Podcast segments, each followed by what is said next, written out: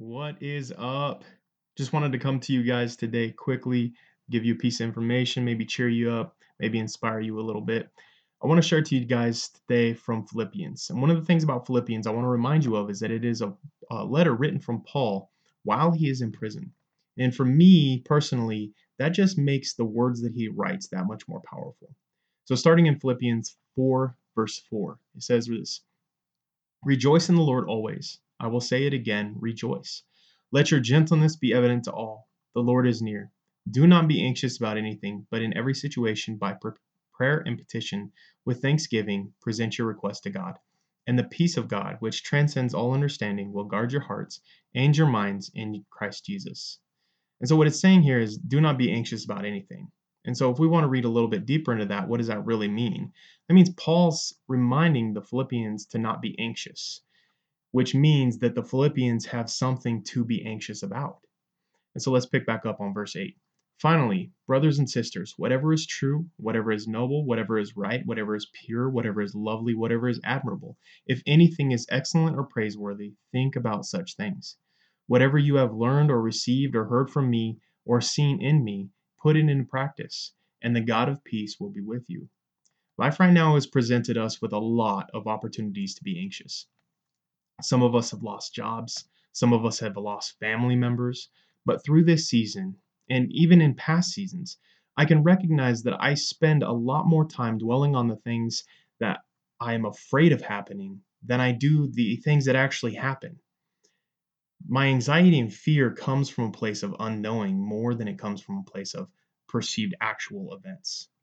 And so, what this is saying is that instead of anxiety or fear, Paul's saying to us, to present your request to God and then focus on what is true, noble, right, pure, so on and so forth. Whatever is good, focus on those things. So, continuing verse 10 I rejoice greatly in the Lord that at last you renewed your concern for me. Indeed, you were concerned, but you had no opportunity to show it. I am not saying this because I am in need, for I have learned to be content whatever the circumstances. Paul saying here, he learned to be content meaning he was taught. So, verse 12 I know what it is to be in need, and I know what it is to have plenty. I have learned the secret of being content in any and every situation. There it is again. Paul saying, learned. He learned to be content. Whether well fed or hungry, whether living in plenty or in want, I can do all this through him who gives me strength. I love that verse. I can do all this through him who gives me strength. This is saying that you can be strong when life gives you opportunities or when life makes you feel weak. When life gives you many opportunities to be anxious, weak, fearful, instead you have strength in Jesus Christ. God's grace is enough. Now, that grace might not look like how you want it to look. And maybe the only thing that you can really hold on to through your trial is that Jesus died on the cross and rose again for us so that we could inherit the kingdom of heaven as heirs. But that grace alone is enough. And through it all, Paul says we must learn to be content, no matter the circumstances. But I think here lies my biggest issue, and maybe you guys can agree with me. Too often, I want to just sit on the mountaintops. I don't want to go through the valleys. I just kind of want to hop from one mountain peak to the next. But when I look back at my life, I can recognize that I grew the most as an individual, as a leader, as a Christian during the valleys and during the hardships. So, what do we do then when we find ourselves in the valley like we are right now here in America, here across the globe? You get through this by remembering that you are strong. You are strong in the grace that is Jesus Christ. You. Yes, you. You are strong in the grace that is Jesus Christ.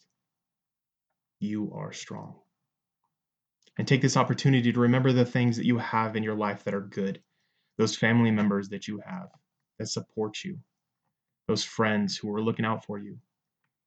Maybe you still have your job. I don't know what it is, but focus on the things that are good. Focus on Jesus. At the very least, you have Jesus Christ. You are strong because Jesus Christ covered you in grace. And because of Jesus, you are a son. You are a daughter of God, and He loves you. So today I'm going to encourage you to focus on the things that are good and to let go those things that are giving you anxiety. Get off social media for a minute and go find something to focus on that is good. Let's pray. Lord, I pray that we as a nation could focus on you again. That we as a nation could embrace you and stop giving in to anxiety and stop giving in to fear. But Lord, that we could focus on you, just like it says in John 3. And so, Lord, I thank you for what you are doing. It is in your name we pray. Amen.